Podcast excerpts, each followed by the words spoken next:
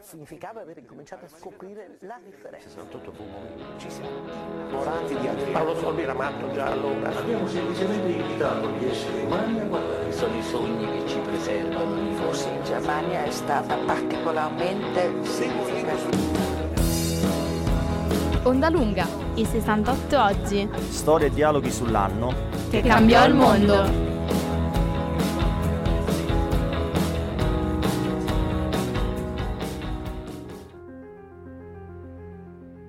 Non avevo mai visto niente di simile. Dicono di non aver visto niente di simile anche colleghi che hanno fatto il Vietnam.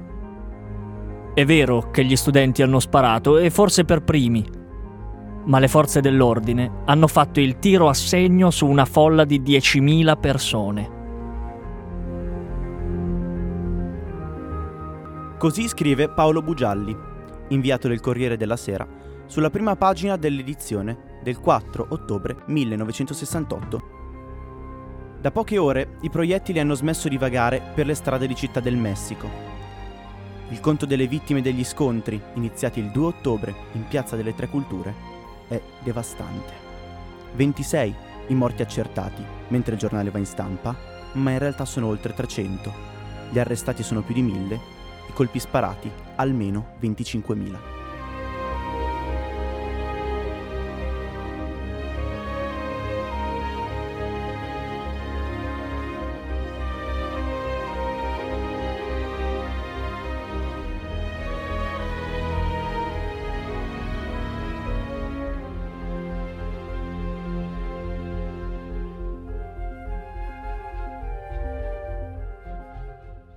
eccoci benvenuti a una nuova puntata di Onda Lunga, come avrete capito dal, dall'intro e dalle voci, oggi una puntata speciale, soprattutto perché parleremo, parleremo, di sport, un argomento che non abbiamo mai trattato prima, però è giusto, è giusto trattarlo perché come sappiamo nel 1968 si sono disputate delle Olimpiadi che sono passate alla storia non solamente per i risultati sportivi ma anche per l'immenso significato politico che c'è dietro. Le voci che avete sentito sono quelle di Michele Polletta. Buongiorno, buongiorno a tutti e Edoardo Vercellesi. Ciao a tutti, benvenuti. Ho insistito molto per scegliere loro perché mi affido alla loro competenza sia in ambito sportivo che in ambito politico.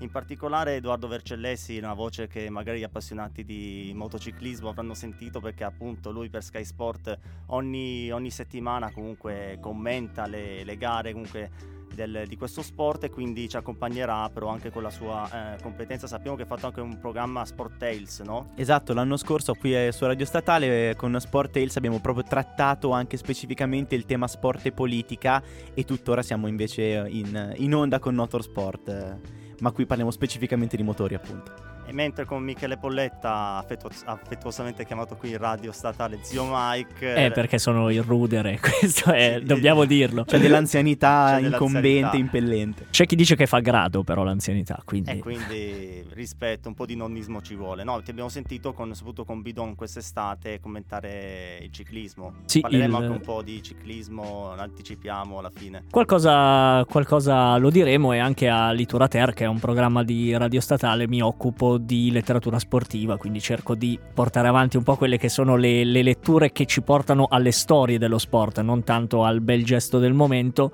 ma alla storia che si costruisce intorno, che forse è anche la parte più interessante. Perché come diceva Federico Buffa, come riportava Federico Buffa, eh, chi sa solo di calcio non sa niente di calcio, significa che per comprendere realmente uno sport serve conoscere il contesto dal quale esso nasce. José Mourinho, la José frase. Mourinho. Con questa perla vi lascio e rientriamo tra poco.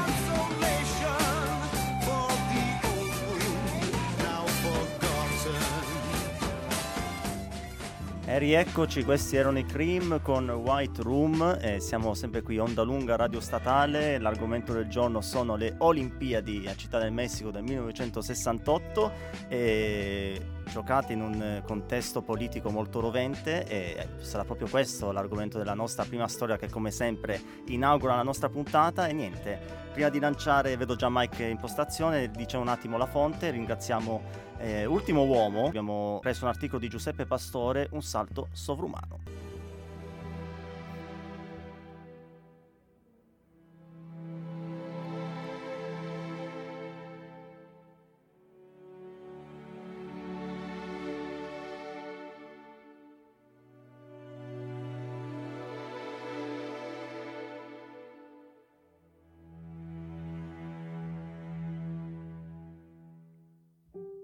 La giornalista alza la testa e guarda in aria. Dall'elicottero stanno cadendo due bengala verdi. È stata in Vietnam fino a qualche settimana prima e le sembra di riconoscere la procedura. In mezzo al buio, i bengala servono a localizzare il punto da colpire e di solito è l'antipasto di qualcosa di molto velenoso. Studenti, contadini, semplici adolescenti a migliaia gremiscono Piazza delle Tre Culture, uno dei luoghi più affascinanti di Città del Messico. Si chiama così perché a pochi metri di distanza vi si trovano tre edifici simbolo della civiltà precolombiana, del dominio spagnolo e del Messico moderno. È una piazza molto trafficata per i suoi ampi corridoi laterali che collegano ad altre strade e ad altre piazze, ed è una piazza strategica, perché in quei mesi, a Città del Messico, è una saggia idea radunarsi in luoghi con ampie vie di fuga. Ma il 2 ottobre 1968 le camionette e i blindati hanno accuratamente otturato qualsiasi scorciatoia.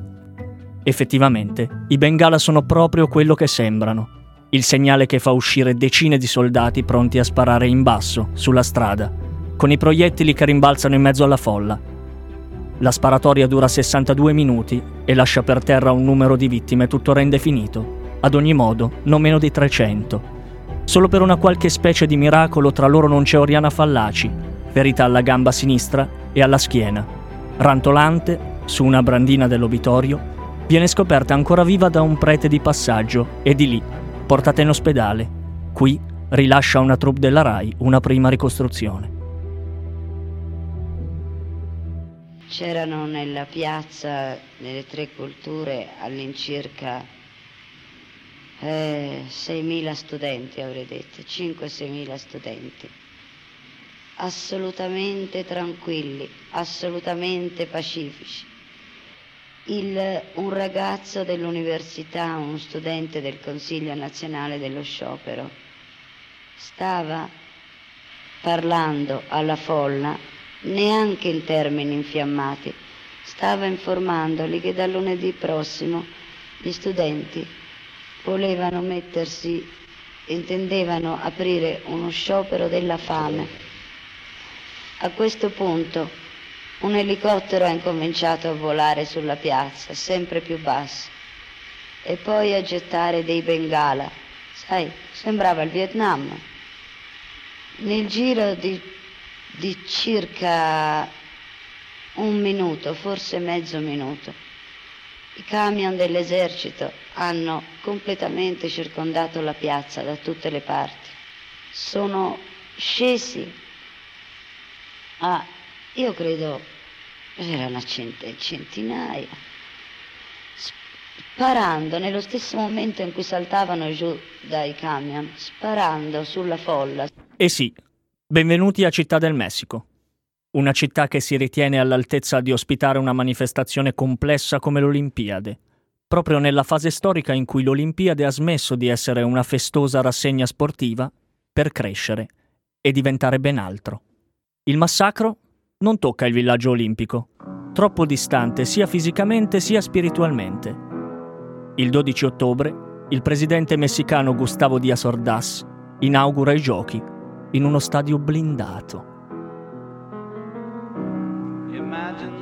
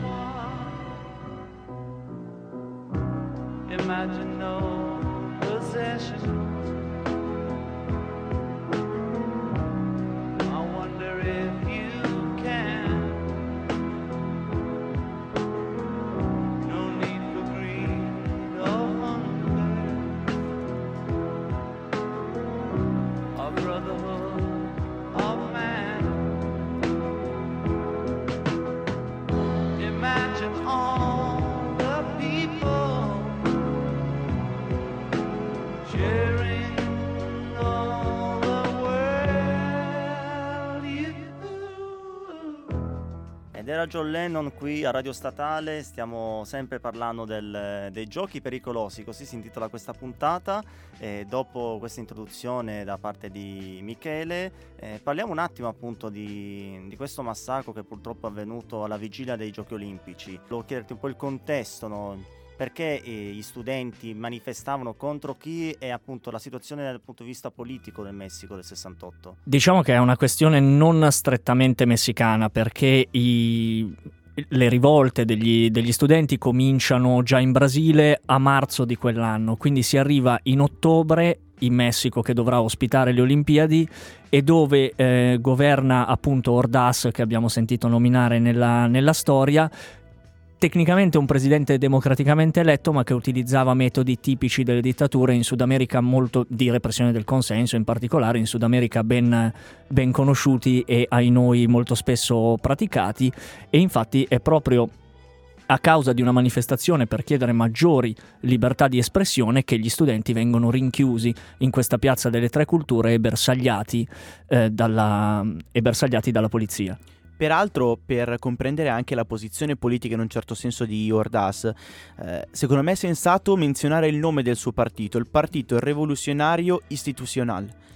E rivoluzionario e istituzionale sono due parole che tendenzialmente non stanno bene nella stessa frase. Beh, è un ossimoro. S- sono un ossimoro, stridono un pochino. Questo già fa capire un pochino qual era l'aura di problematicità intorno alla sua figura. Sì, poi le- la storia è piena di esempi del genere. Pensiamo che Hitler eh, era salito al potere in Germania con il Partito Socialdemocratico. Sì, che sì, sì, sì. aveva tendenze socia- Mussolini sappiamo che era- aveva iniziato nel Partito Socialista, quindi questi sono nomi per buttare un po' di fumo negli occhi delle persone. E nell'America Latina queste situazioni poi tendono a stridere, a stridere parecchio, in quanto è una, un- sono delle società che dal loro inizio, cioè da quando si emancipano da quelle che erano le madrepatria, co- madripatrie coloniali, eh, trovano in queste, in queste frizioni un, un motivo di essere quasi. E a proposito di madri e patrie coloniali, eh, Piazza delle Tre Culture di Città del Messico era stata eh, oggetto del- di un altro massacro passato alla storia nel 1521. Sì, nel 1521 gli, gli spagnoli arrivarono e piallarono le- la, popolazione, la popolazione locale a cannonate che non erano una cosa esattamente conosciuta da quel lato del, del globo. Certo, 40.000 aztechi, quindi un massacro proprio... mm, è stato proprio uno dei massacri più Un famosi. genocidio, appunto, un è genocidio, letteralmente un genocidio. A proposito appunto, ritorniamo però al- all'altro massacro, quello che abbiamo narrato nella storia. Sono stati trovati i colpevoli, all'inizio la colpa era stata data ai manifestanti, adesso a 50 anni si è fatta chiarezza. Chiarezza no, come abbiamo letto nel primissimo brano, nel brano dell'inizio, da subito trapela la notizia che gli studenti abbiano sparato, se non per primi che comunque abbiano sparato, questa cosa poi si è rivelata infondata, è, è abbastanza recente del 2003 se non ricordo male, la notizia che siano stati trovati dei file della CIA che appoggiava eh, il presidente Ordaz e che abbia in qualche modo dato una mano a questa repressione. Poi, eh, come sempre accade in, questo- in questi contesti, i nomi dei colpevoli spariscono, spariscono nell'oblio. E certo, l'America che comunque, come sappiamo, io dico sempre che è un po' la poliziotta del mondo, no? cerca sempre di controllare, di avere l'egemonia. E soprattutto lì la dottrina Monroe insegna, cioè gli amer- l'America, gli americani, e gli americani ovviamente sono loro, che ce ne siano degli altri di solito non viene considerato più di tanto. E anche oggi abbiamo visto che comunque in Venezuela, un altro paese caldo, sappiamo che comunque gli Stati Uniti appoggiano eh, il presidente che si oppone a Maduro, non, mi- non mi sfugge il nome Ehm, adesso. adesso però- arriva, adesso Eh, arriva adesso, eh, Guaido, Juan Guaido.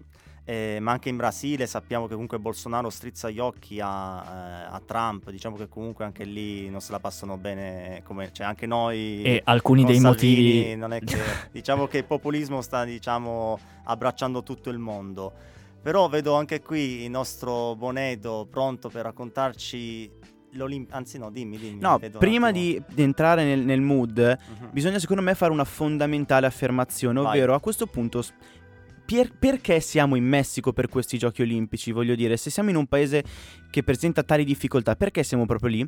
Siamo proprio lì perché appunto gli Stati Uniti che hanno timore dell'avanzata chiaramente del blocco sovietico, eh, guarda caso sono a capo del CIO, perché il capo del Comitato Olimpico Internazionale in quel momento è Mr. Avery Brundage, che è un filo nazista, tra l'altro, ma poi ne parleremo meglio, e sceglie il Messico perché le alternative, Detroit e ehm, Lione, Lione.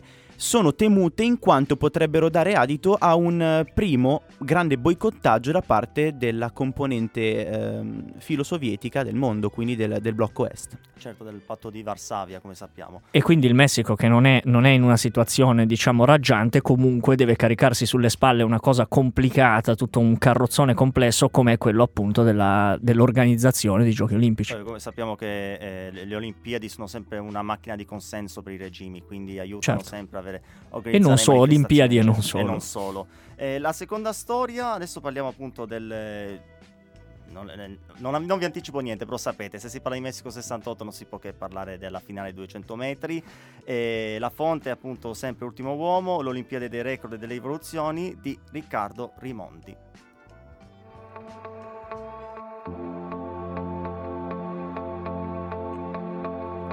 Mi sconvolge che l'immagine sia sempre lì, sui libri di storia con la didascalia sotto, ma non si racconti mai la storia.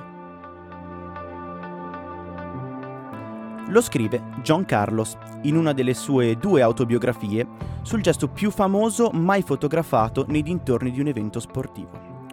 John Carlos, insieme a Tommy Smith, è uno dei due uomini fotografati con i pugni guantati di nero alzati il 16 ottobre 1968 a Città del Messico.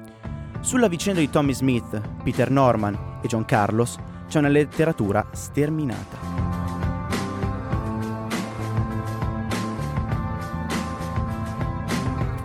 La segregazione razziale negli Stati Uniti degli anni 60 non è in discussione. I neri accedono alle università solo se eccellono negli sport. Possono partecipare solo ad alcuni corsi e vengono relegati ai margini della vita universitaria. Le stanze a loro dedicate spesso sono garage. L'accesso alle fraternities è permesso solo ai bianchi. Molti locali non servono da bere ai neri. Si ritiene che gli studenti afroamericani debbano pensare solo allo sport e in questo sono analoghi ad animali o macchine, considerati esclusivamente per il valore economico che possono produrre. Questi giovanotti americani esprimono chiaramente l'atteggiamento di opposizione assunto da tutto il Sud nei confronti dell'ammissione dei negri alle scuole pubbliche. Per sedare i disordini scoppiati nel Tennessee, la polizia è dovuta intervenire con un imponente apparato di forze. I negri che osano presentarsi alla scuola sono accompagnati passo passo dagli agenti. Sul frontone di un edificio del Texas, un pupazzo negro impiccato è il sinistro emblema del fanatismo di colore. Spesso sono i genitori ad incitare i propri figli e questi, come minimo, fanno il vuoto attorno a coloro che sono nati con pelle diversa. Smith e Carlos diventano le figure di punta del movimento per il boicottaggio, che porta avanti sei rivendicazioni. La riabilitazione di Muhammad Ali, a cui erano stati revocati titolo mondiale e licenza per il rifiuto di andare in Vietnam al grido di Nessun Viet Cong mi ha mai chiamato negro. La rimozione dalla presidenza del CIO di Avery Brundage. L'esclusione di Sudafrica e Rhodesia dai giochi del 68. L'assunzione di allenatori neri nella squadra olimpica l'inclusione di due persone nere tra i responsabili politici, la desegregazione del New York Athletic Club, una polisportiva tra le più importanti negli Stati Uniti che nega l'accesso a neri ed ebrei.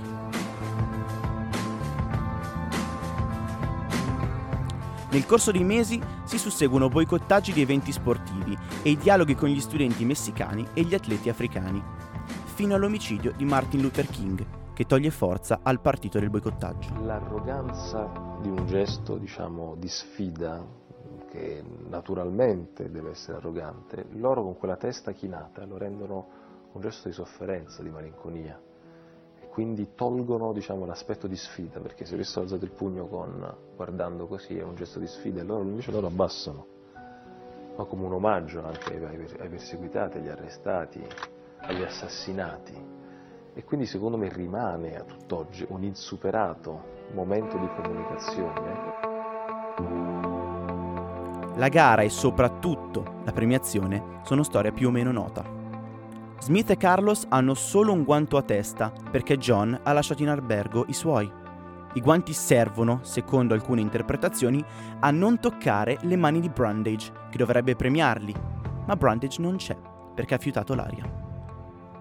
Smith si appunta alla spilletta dell'Olympic Project for Human Rights, che Carlos ha tenuto addosso per tutte le serie di gara. Avvertono Peter Norman e l'australiano, nato anche lui in una famiglia umile e impegnato nella difesa dei diritti degli aborigeni, decide di manifestare il suo sostegno. Gli recuperano una spilletta del canottiere Paul Hoffman, uno dei bianchi che solidarizzano con la causa degli atleti neri, ed entrano nello stadio.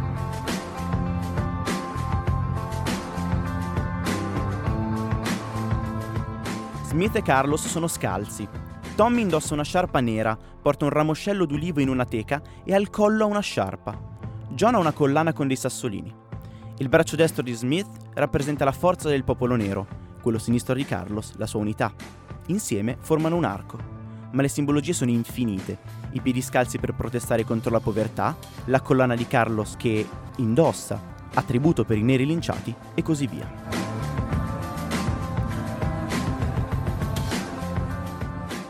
Smith, Carlos e Norman si congedono dalle Olimpiadi così. Ai due americani, che vengono espulsi dal villaggio olimpico, i decenni successivi riserveranno povertà e minacce di morte.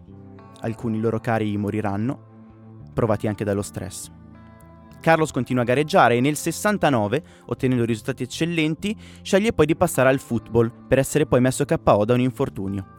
Per molti anni vengono pedinati dall'FBI, stentano a trovare lavoro. A Norman non va meglio, continua a strappare ottimi tempi, ma piuttosto che portarla alle Olimpiadi di Monaco 72, l'Australia decide di fare a meno della squadra di velocità, viene emarginato, escluso persino dall'organizzazione di Sydney 2000.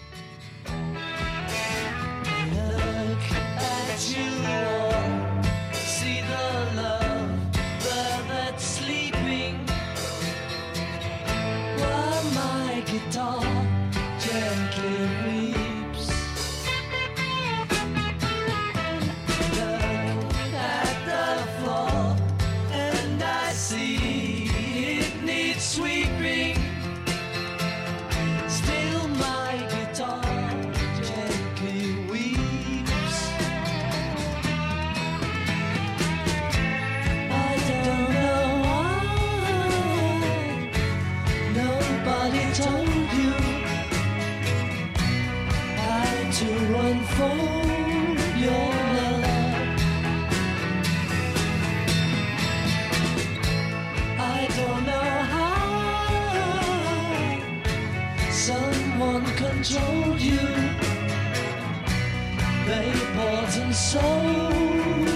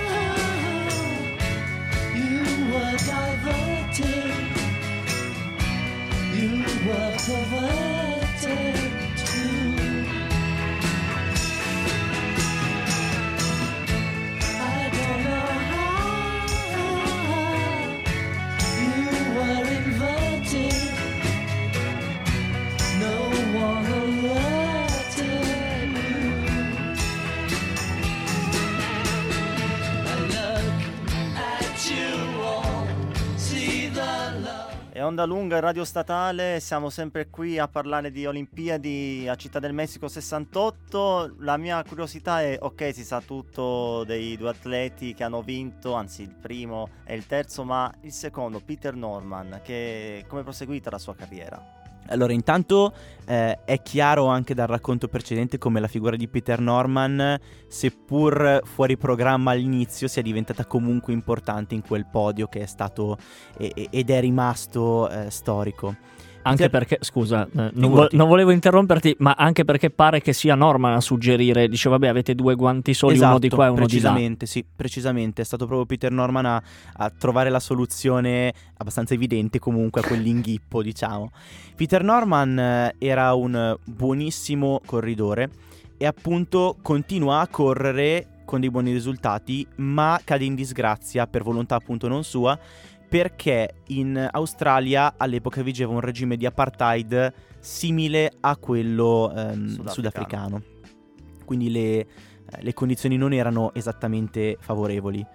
Viene chiamato più volte nel corso della sua vita a rinnegare quanto fatto, sia dal Comitato Olimpico Australiano che dal governo australiano stesso, non lo farà mai. Eh, trova il coraggio di rimanere fermo sulla propria posizione perché appunto, come abbiamo detto, lui viene da una famiglia che comunque è in- impegnata nella lotta a favore degli aborigeni e quindi sui diritti umani tendenzialmente è registrato, è sulla frequenza. Addirittura gli verrà chiesto anche in occasione delle Olimpiadi di Sydney per entrare nel Comitato Olimpico di rinnegare il gesto, di scusarsi sostanzialmente, lui non lo fa e appunto viene escluso. Muore nel 2006 per un attacco cardiaco, solamente nel 2012 il governo australiano trova il coraggio e il buonsenso di scusarsi per la vicenda.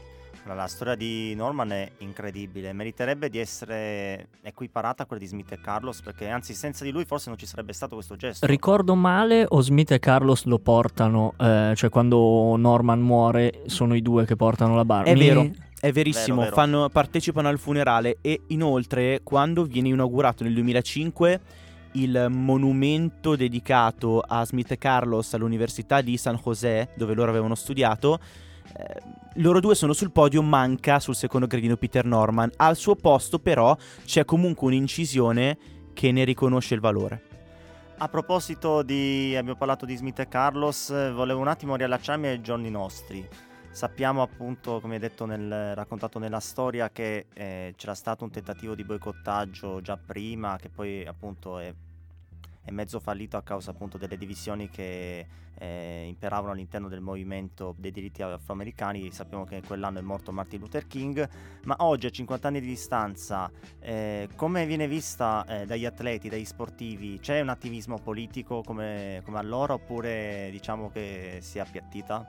Dunque, il riconoscimento eh, giuridico, eh, legale dei diritti non sempre, anzi spesso non coincide realmente con un suo riconoscimento dal punto di vista delle coscienze.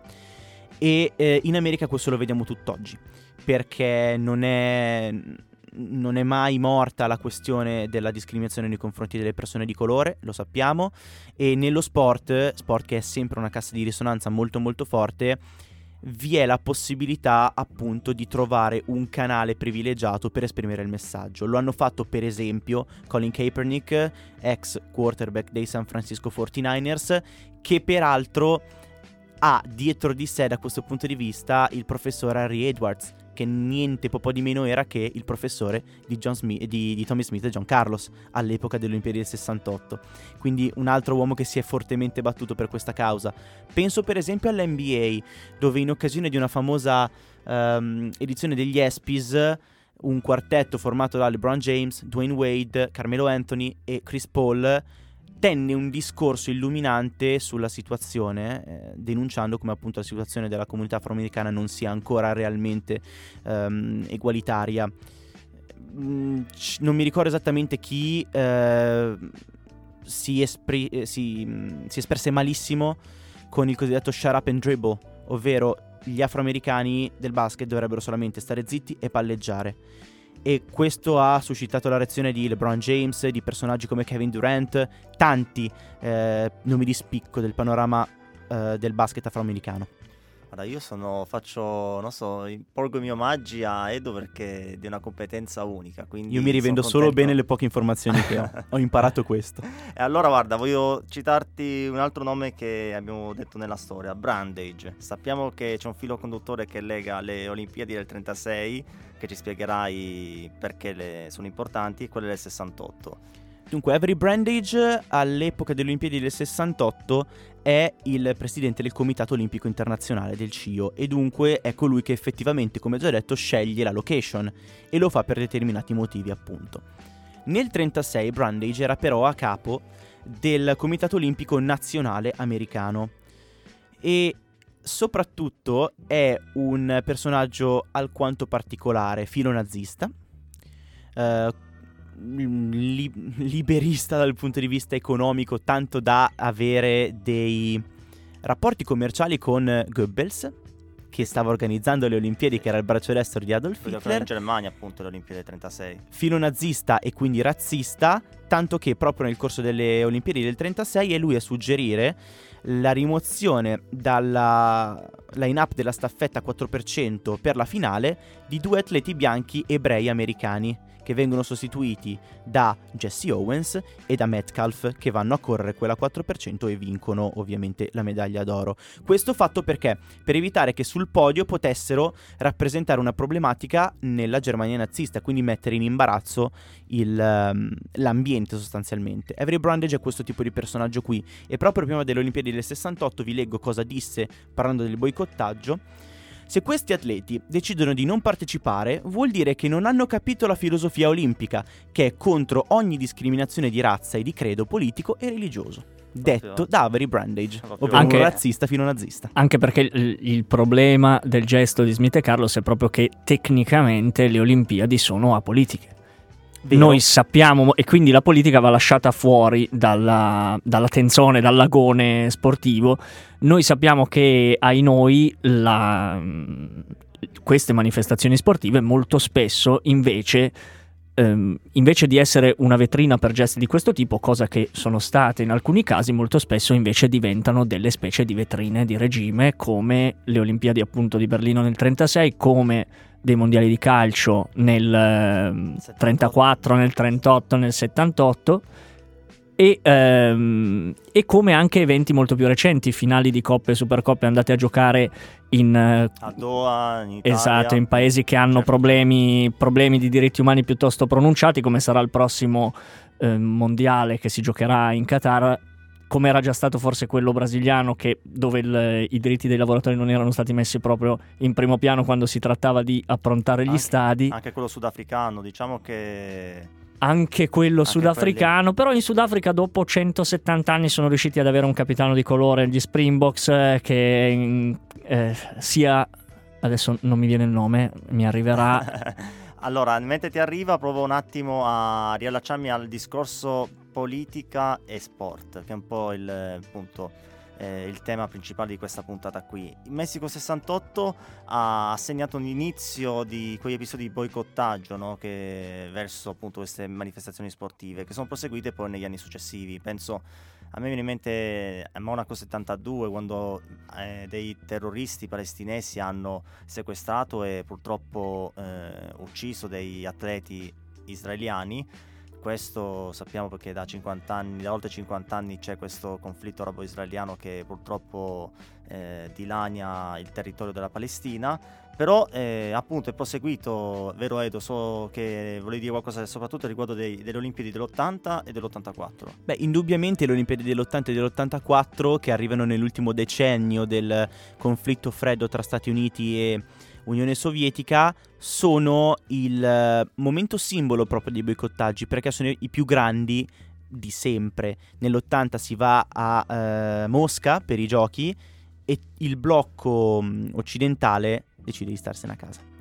Stessa cosa farà poi invece il blocco sovietico quattro anni dopo quando si andrà a Los Angeles e quindi il significato politico, eh, senza in realtà una vera rivendicazione dietro, ma proprio una, una sfida aperta, è il chiaro motivo di questi boicottaggi. Tra l'altro in realtà ci sono tante altre, ehm, tanti altri episodi di questo tipo, per esempio ancora prima del 68, nel 56 la Cina maoista non partecipò alle Olimpiadi di, Mo- di mm, Melbourne perché protestava contro il riconoscimento da parte dell'ONU di Taiwan, quindi della vecchia Cina nazionalista di Chiang Kai-shek, come membro del Consiglio di sicurezza, quando la nuova Cina di Mao in realtà e- e- era comunista e non era più Taiwan.